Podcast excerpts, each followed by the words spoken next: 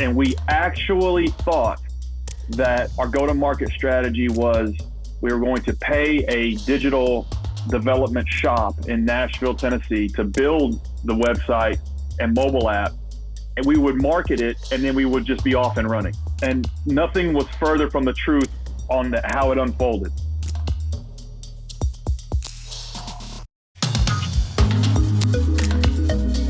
Welcome to Two Sided, the Marketplace Podcast, brought to you by ShareTribe.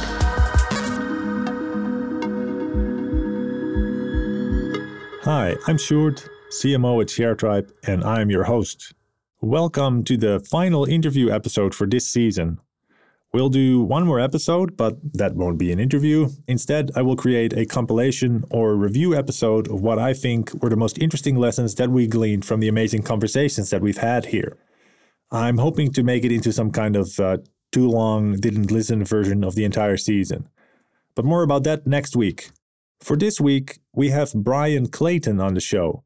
Bryan is the co founder of GreenPal, a marketplace for lawn care, which has an annual turnover of around $20 million, 100,000 active users, and is growing 100% year on year.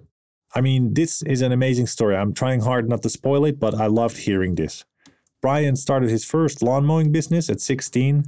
He worked on that for 15 years and grew it into a small empire, the biggest lawn care business in the state of Tennessee. Now, for some people, that'd be their life's work.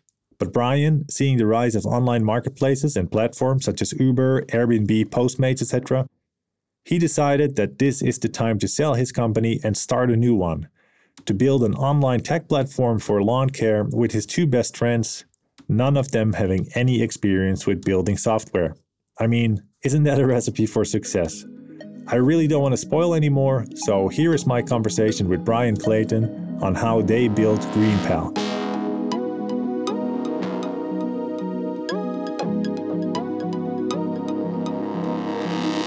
Hi, Bryan. Welcome to the podcast. Hey, great to be here. Thanks for having me on.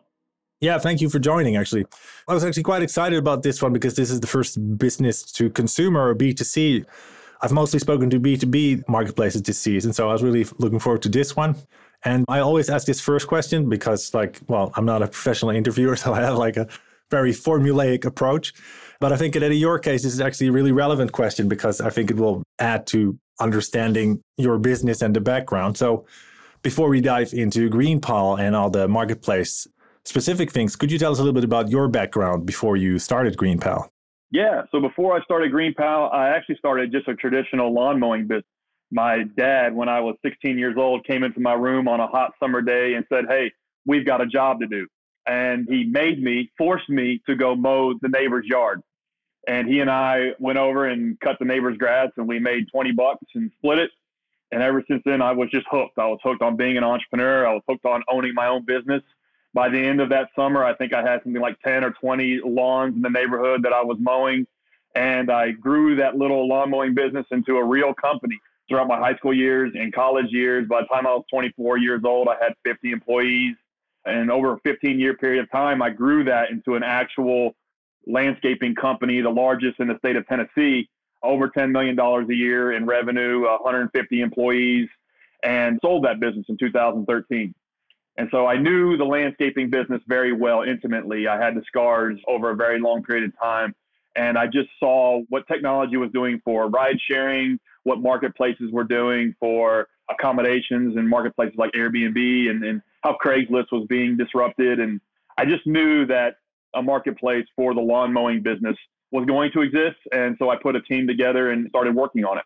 Yeah, so that's great that you had this, let's say, higher level industry overview that you just saw this coming. Because usually I have the question like, well, how did you get the idea? But in your case, that's pretty obvious. Like when you set out to do this, what were the things that made you think that, ah, this is going to work for lawn mowing? Well, I knew that fundamentally as a product, it would work because over time, as I built my first business from zero to 150 employees, my company changed from just a lawn mowing business for residential clients into a full scale commercial landscaping maintenance company.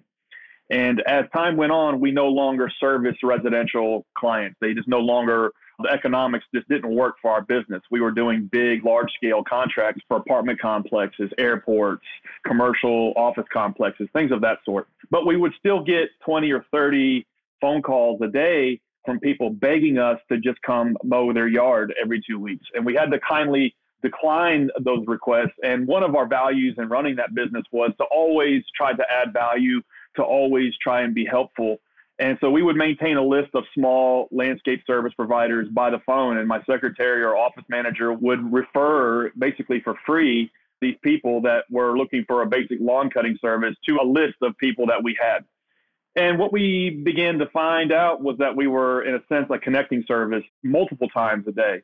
And we were just doing it as a favor. And a lot of times these people would call back and say, Hey, I called those three phone numbers you gave me, but nobody would pick up. And so it became to be kind of a pain in the butt. But I learned just by experiencing that on a daily basis that yes, you wouldn't think it'd be hard to find a good lawn cutting service to come out and show up on the day they're supposed to come, but it actually is. And so I knew that this problem existed. I've seen it thousands of times over 15 years. And so I knew from a problem solution standpoint that it was a good idea. It needed to be done. What I under indexed on and what I underestimated was the difficulty of making the shift from a blue collar entrepreneur to a tech entrepreneur. I didn't understand really the complexities of building software, marketing and distributing software, of what building a marketplace would even be like. I had no idea. And if I had known how hard it was going to be, I probably would have never gotten started, if I'm honest. So it took two or three years for my team and I to really learn okay, how do you design software? How do you build it? How do you build a marketplace? What are the nuances that go into that? And it just it just took years and years of trial and error. And so we finally started to get some momentum going. Yeah, there's a lot in that story already. Like, I would like to break it up a little bit. So, the first thing, going back, because I often ask about, like, well, you know, what is your MVP? Like, how did you validate the idea? But you were basically already doing that while you were running the other business. Like you had like a sort of a no code marketplace going on there with people just calling in and asking like, hey, so that that's that's clear. But when you say like you wouldn't expect it to be difficult, but still it's difficult, so then we get into the problem part. So what are the problems that you saw that GreenPal is now solving? Like what problems like what's the value there for consumers early on yeah. specifically? couple things I'll touch on. You said no code marketplace, which is the first time I've ever heard that, and it's actually a good thing to consider. We had something very similar in the first two years of the business. We had a crappy code marketplace. And yeah. so it was a very hard to use product. It was very difficult. It was clunky. It was unreliable. And basically, for the first year, our product was some crap that we cobbled together in a little chat bubble in the lower right hand corner. And basically, in a sense, we would hand crank everything. The introduction of the quoting process to the homeowners, actually calling the service providers to make sure that they would show up on time. Yeah. If they didn't show up, calling around like crazy trying to find a, a replacement. We spent three years in Nashville, Tennessee, trying to perfect the process of a homeowner signs up onto the platform, gets five quotes in less than a minute, reads reviews and looks at data about these service providers and then hires one and then they actually show up on the day they're supposed to do the job and do a good job. It took us three years just to figure that out. And so we went from no code to low code to crappy code to crappy product and just rebuilt this thing a hundred times. And still, even here we are seven years later, we're going to do over $20 million in GMV this year and have over 100,000 active users. We are still improving on that cycle of how do we get you better quotes faster at a better price and make sure that the service provider shows up and does a great job for you. Yeah, you mentioned that it was a hard shift from like a blue collar entrepreneur to a tech entrepreneur. So could you tell us a little bit about that? Like where did you find the right people? What approach did you take initially? Because that is, I think, a, a situation where a lot of people, even if you're not like okay, maybe not as blue collar as lawn mowing, but we often get loads of people who are just in a specific industry and they're like, hey, this industry that I've been working in for 20 years could really use a marketplace, but I don't know the first thing about tech. So it would be great to listen to your story. Yeah, great question. So the first thing we did was my two co-founders and I, who are actually my two best friends, we just started this business and we actually thought that our go-to-market strategy was we were going to pay a digital development shop in Nashville, Tennessee to build the website and mobile app. And we would market it and then we would just be off and running. And nothing was further from the truth on the, how it unfolded. We spent $120,000 in the summer of 2013 building the first version of GreenPal and we launched it and we had like six users to try it out. What we realized was okay, if we're going to be in the technology business, we need to learn how to design, build, execute, launch, and distribute technology. We had to yeah. learn how to do all of these things ourselves, my two co founders and I. And the first thing we did was we passed out over 100,000 door hangers around Nashville, Tennessee to try to get people to use this thing. Yeah. And I got bit by a dog while doing this. And I realized that 10 users per dog bite was not a scalable user acquisition strategy.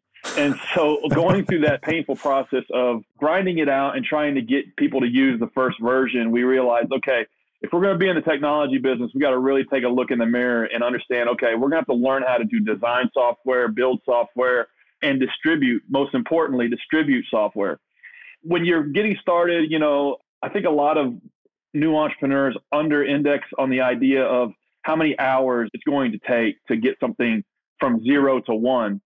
And in the early days, you have to put in the 70, 80, 100 hour weeks because half of your time is just learning about the things that you need to do. And then the other half is actually doing them. So in the first four or five years of GreenPal with my two co-founders and I, poring over blogs, watching YouTube videos, listening to podcasts like this, taking Udemy classes, just learning the skills that we needed to then go and then execute. And it wasn't, if we weren't willing to do that, we would have never been able to get some momentum behind this thing because if you're going to be in the tech business, you have to be able to build and distribute tech. Yeah. So now we really go into the stuff that you didn't know about this, of course, like the tech stuff. So, what were the things that you did know from your history that gave you benefit when launching this platform? Yes, we knew a couple of things. We knew that it was hard to find a good lawn care service. We knew it was hard to get the lawn services on the phone and to get them to give you a quote. And so we knew that in the traditional sense, if you want to hire a lawn mowing service, you need to get on Craigslist, Facebook, Yelp, ask your friends, and you need to just like dial for dollars. And you're going to have to call like 15 people just to get two quotes.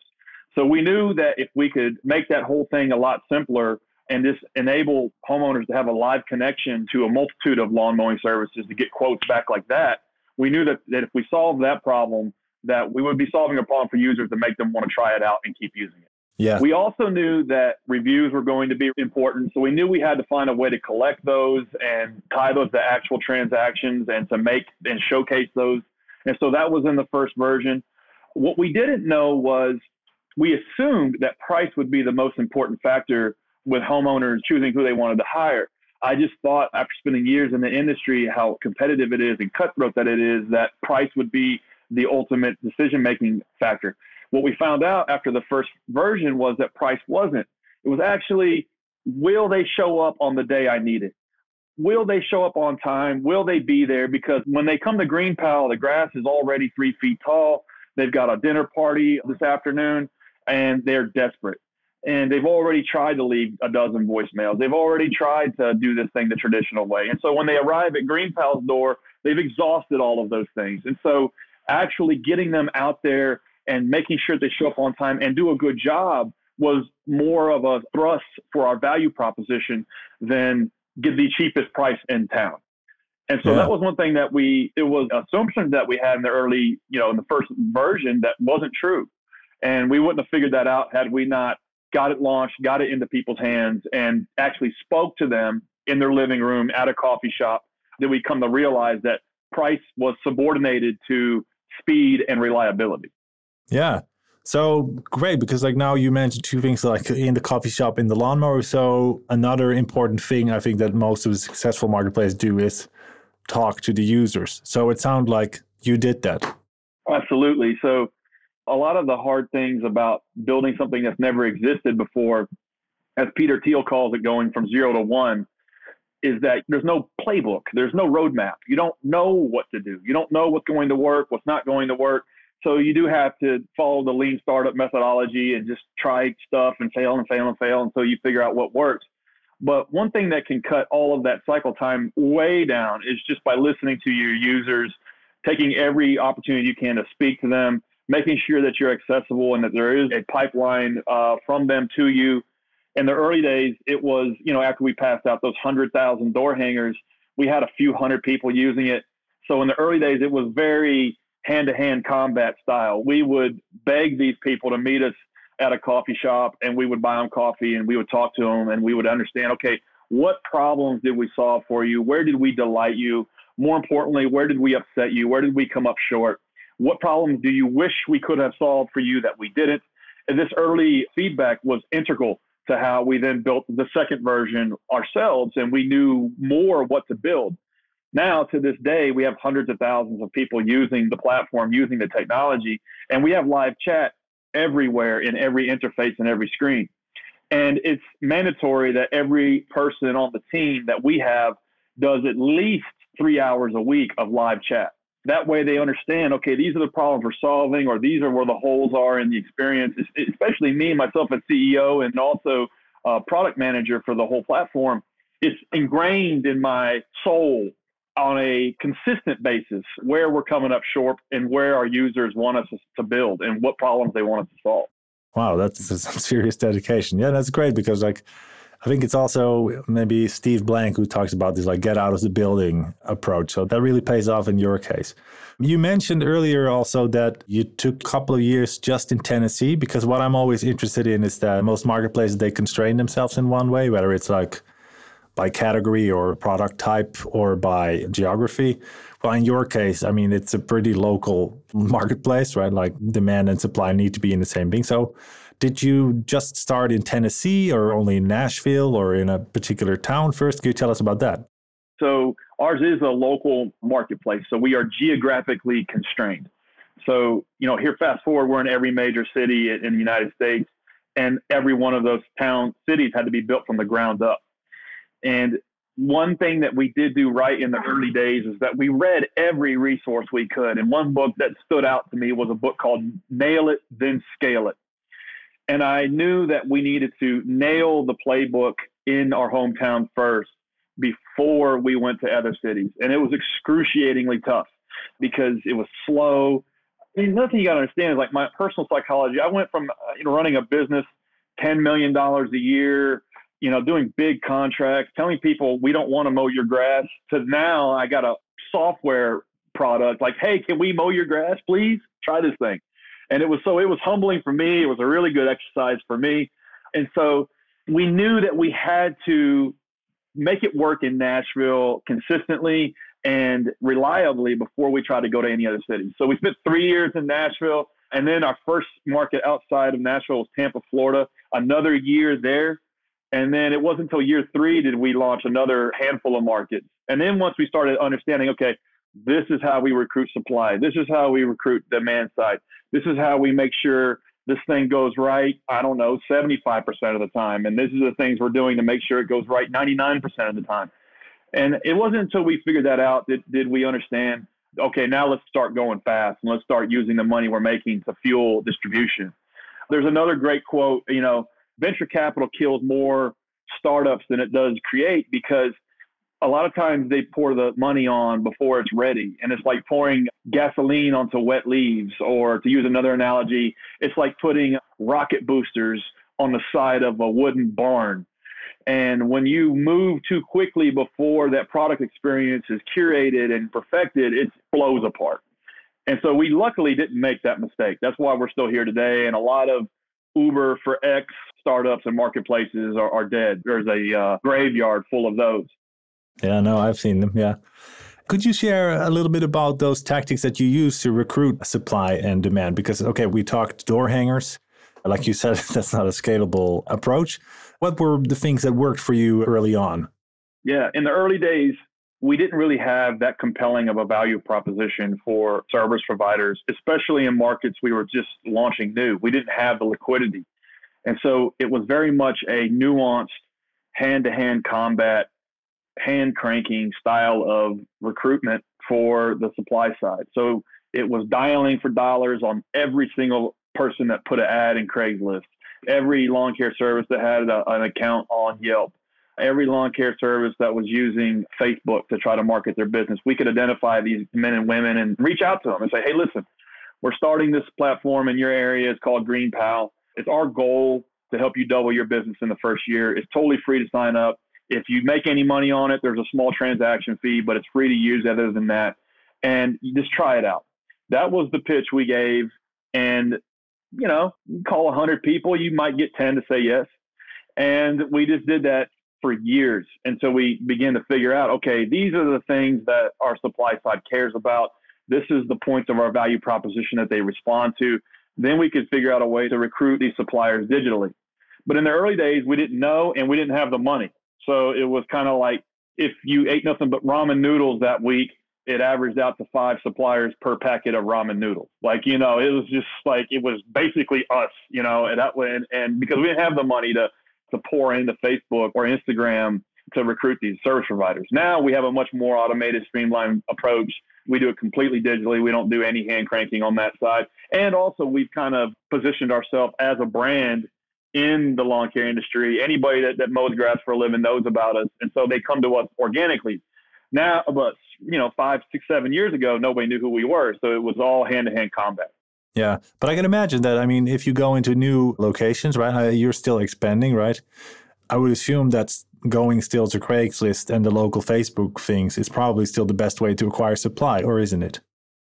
Today, we thank God we no longer have to do that. Okay. But for a very long time, we had to. We've spent a lot of resources. We have the best book that anybody can read to learn how to start a lawn mowing service. And so if you type into Google how to start a lawn mowing service, we pop up number one.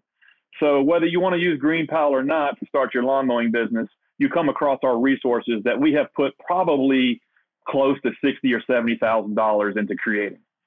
And it is the best definitive guide to teach somebody how to do it because I wrote it and I've done it. I went from zero to $10 million a year in revenue. I sold that business. I know the lawn mowing business as good as anybody. I wrote that book and it's free. So anybody that is thinking about starting a lawn mowing business, they sometimes will come across our resources and then sometimes they will sign up. So now it's a little easier for us. But in the early days, it was hand to hand combat, dialing for dollars. Yeah. And then often when people discuss marketplace ideas, there is this problem of the repeat purchase. And if there is a steady service like how I would expect lawn mowing to be, there is a pretty big risk of disintermediation, right? So, or like platform leakage or transaction going off platform. How's the situation with GreenPal and how do you solve that?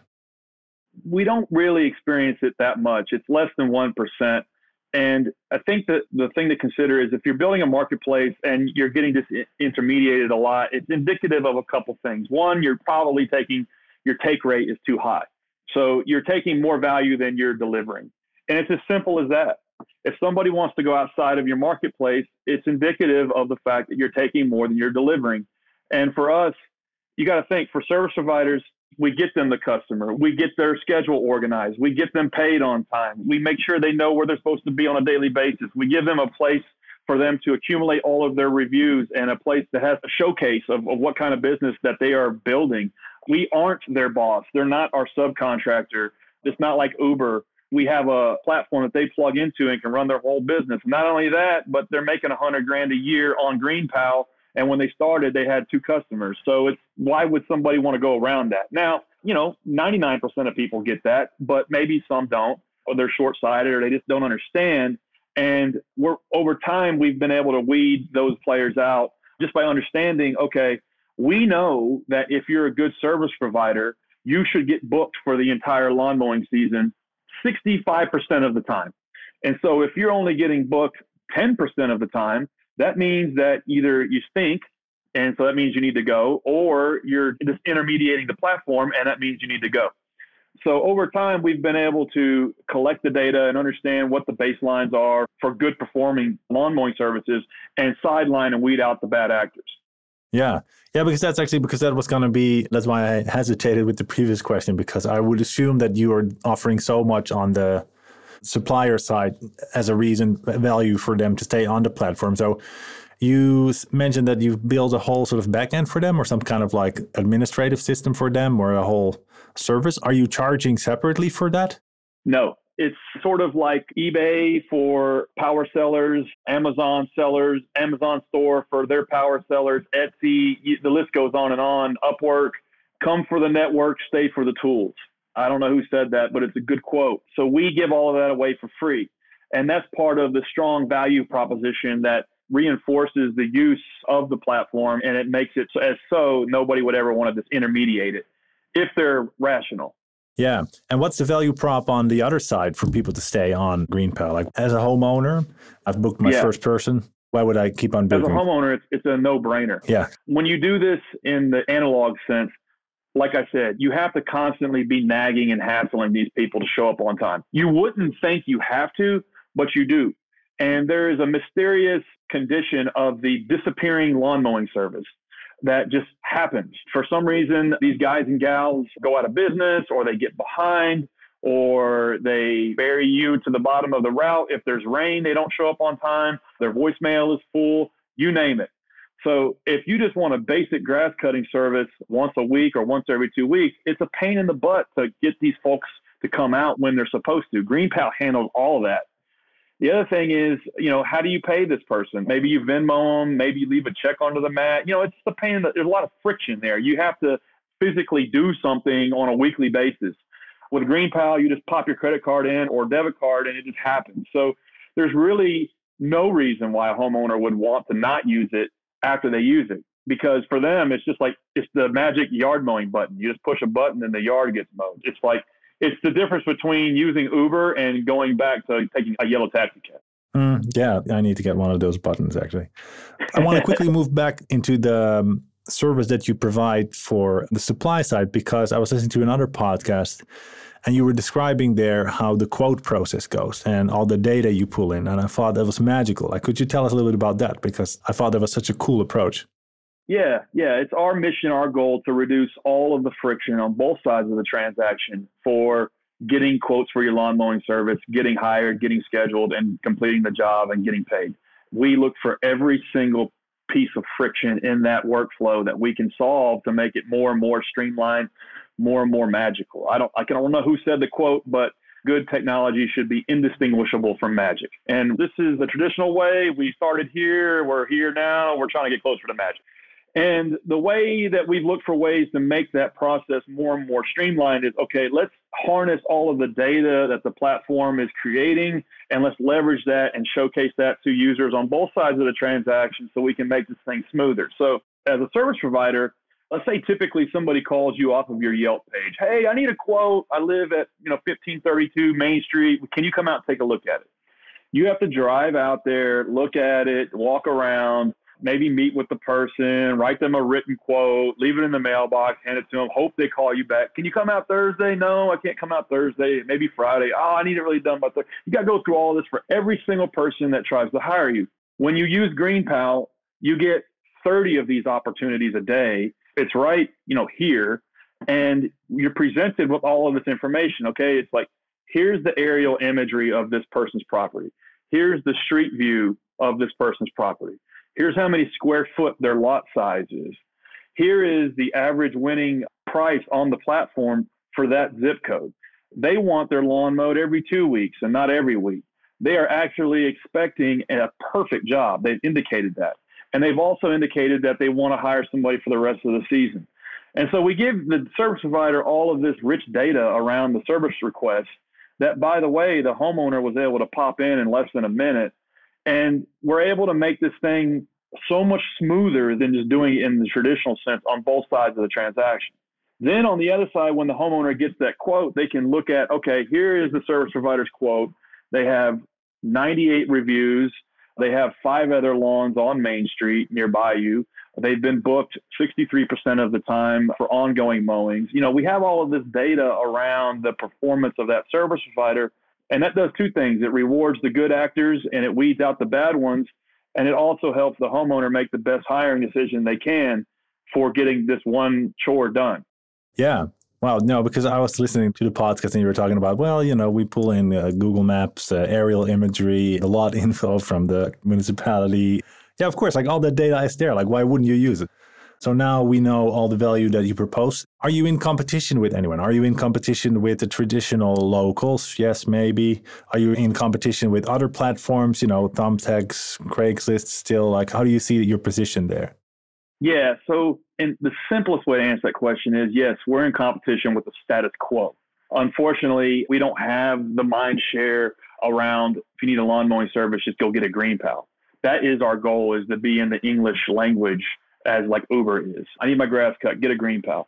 And so that is our goal. And we won't stop until we are part of the English language in that manner.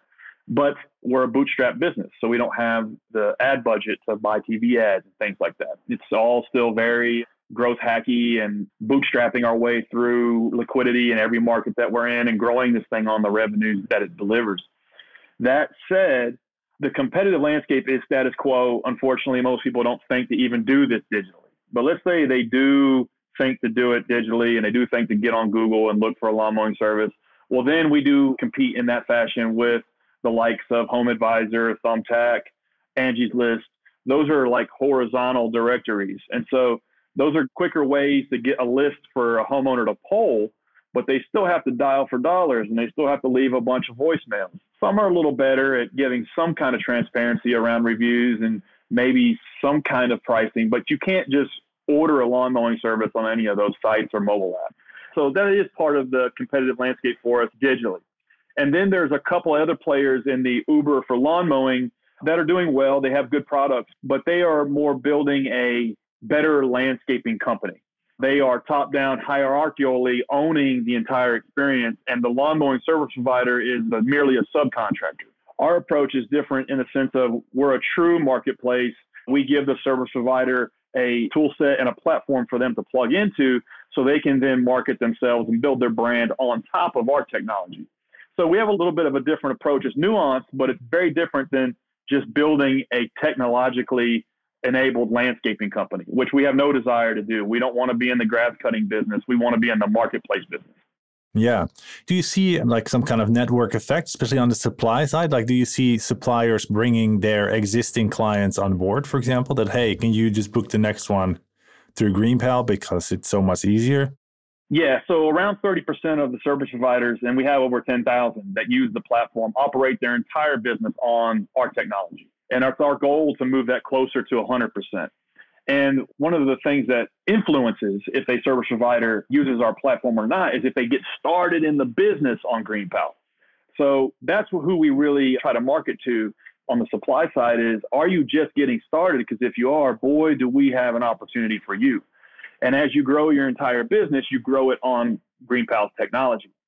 So that said, that's a number that we're looking to move up and up and up is okay, the service provider then runs their entire business on our technology. Then when they're mowing Mrs. Smith's yard, the neighbor asks them to mow, they just send them their link to their store and they just get hired right on the spot. That is not the use case for most of our users. Most of them just come in the front door, but we're also looking for ways to drive more adoption on what we call supplier led traction, supplier led acquisition. And we're building tools to make that easier and also looking for ways to increase the percentage of service providers that use the platform to run their entire business. Yeah, no, that makes sense. So, what's next for GreenPal? Like, you're slowly expanding geographically, I assume, other cities? Yes. So, for us, for the foreseeable future, it's continually going deeper and deeper into all of the mid-level cities throughout the United States. So right now we're in every, to use a, an American term, every NFL city. So every city that has a major league football team or just a professional sports team, we have liquidity established in every one of those cities. But there's hundreds of cities that have a population of 100,000 or less or 150,000 that sit off by themselves and they aren't part of a major market. We're now tackling those cities and distributing the platform into those and what we find is we actually have an increased value proposition in those smaller markets because it's easier for us to achieve critical mass in every one of those smaller markets. So it's funny, like in some cases, a city with 100,000 people will do more transactions than a city with a million. And that's counterintuitive, but that's just what's working for us. And so for the next year or two, we'll continue to go as deep as we can in those markets in the United States. And then after that, we'll expand into Canada maybe UK, maybe Australia, other similar international markets. Beyond that, there's all kinds of interesting things that we have on our roadmap for our platform, you know, doing unique things with fintech and incorporating them into our business and offering unique financing options to our service providers for new trucks, new lawnmowers, lines of credit, things like that. The fun thing about marketplaces is when you get them rolling, you get liquidity and you get some momentum, then it unlocks all kinds of opportunities. And that's kind of what we're at the cusp of. Yeah. And are you ever adding another product layer? Like uh, now we're talking just pure lawn care, right? You mentioned your previous business was more like top of the landscaping business. Are you considering expanding into those kind of services? There's so much white space and so much opportunity in just this one simple service and making it ubiquitous to every household in the United States.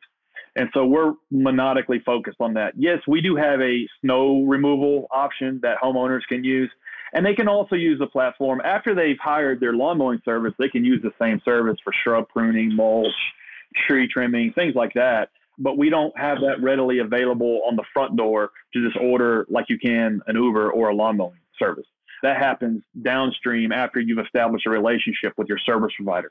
And we'll stay oriented like that for a while because we just have so much opportunity to continue to distribute this one magical experience into everybody that needs a lawn mowing service in the United States. Yeah, oh, that makes sense. You just described super awesome journey from 16 year old lawnmower to tech CEO. Is there anything, especially in the last green GreenPal part, any advice you would like to give to people starting a marketplace maybe like something you would have done differently or something they should really consider doing? So the reality is around marketplaces is I think it's still in its infancy for opportunities for marketplaces to, to attack use cases in the day-to-day commerce that, that exists. I think there's still a lot of opportunity. That said, I don't think there will ever be an Uber for home painters or an Uber for wedding planners. And so you kind of need to validate this idea before you just spend you know the next 10 years trying to build a marketplace around a use case. So it's nuanced. I think there's a lot of opportunity but it's not necessarily the case that a marketplace can be applied to every single thing that we do in day-to-day life. I will say this if you're planning on starting a local marketplace if i had to do it all over again i probably would have raised money because it's just so hard to get one of these things started from scratch. It requires a lot of money to distribute this marketplace into every single local market that you want to operate in. Now that we're doing $20 million a year, we don't need to raise money. Now we have VCs knocking on our door every single week. And like, where were you guys seven years ago? So now we actively resist raising capital because we just don't simply just don't need it. But if I had to do it all over again, I would have raised funding to get us over the hump of the first two or three years. The other thing I would point out is a lot of times as startup entrepreneurs and technology startup entrepreneurs, we look at these grand successes, Ubers, Lyft, Airbnb, you name it, and we want to map our experience to what we see. And what we don't realize is a lot of times that founding team is on its second, third, or fourth try they've already crashed and burned two or three different marketplaces or technology products. So they already know how to do a lot of the fundamental things. So they're starting on second base or third base, whereas, you know, you're starting in the dugout. And that's something that I didn't know when I started this business. It took me three, four years just to get to the starting line. And so just be aware of that. Don't beat yourself up if it's slow going for the first year or two or three, because it's going to take you that long to learn how to do this stuff. And so, like, don't give up, I guess, is the essence of what I'm trying to say, and manage your psychology in those first few years. Yeah, that's great advice. About the venture capital raise, because do you feel that you needed most of the money for the tech or for the distribution part? For the tech, because it was me and two other dudes in a office with no windows seven days a week trying to learn how to write code and, and write crappy code. And it, we did that for three years if I could have had, you know, five million bucks, I could have hired a good designer, a good product manager, a good iOS developer, a good Android developer, a good front end guy, good back end guy or gal, and I could have moved a lot faster. But I didn't know what the hell I was doing, so I probably would have wasted all the money anyway. So that's why when I say that, it's like it's combined with maybe you should crash and burn a couple times before you raise money. So I guess my point is made with an asterisk. Like fail miserably on your own trying some crap, and then on your next one, raise a bunch of money and do it quick. Because I could do now in six months what took me five years. Because I know. Yeah. Yeah, of course. I mean, it was a self serving question as well, because of course, that's exactly the problem that ShareTribe's trying to prevent that you don't have to pour like 5 million down the drain to get a basic product out just to validate the idea. But it would just wanted to make clear where the money would have gone to. All right, Bryan, thanks so much for joining and for taking the time. Any last plugs? Anybody listening to this doesn't want to waste any time cutting their grass, download Green GreenPal in the App Store or Play Store and give it a shot. You'll get five quotes in 60 seconds and you can hire somebody to mow your grass at the touch of a button. All right. Thank you very much, Bryan. Hey, I enjoyed it. Thank you for listening to Two Sided, the Marketplace podcast. If you enjoyed today's show, don't forget to subscribe. If you listen on iTunes, we'd also love for you to rate and give us a review. If you got inspired to build your own marketplace, go visit www.sharetribe.com. It's the fastest way to build a successful online marketplace business. Until next time.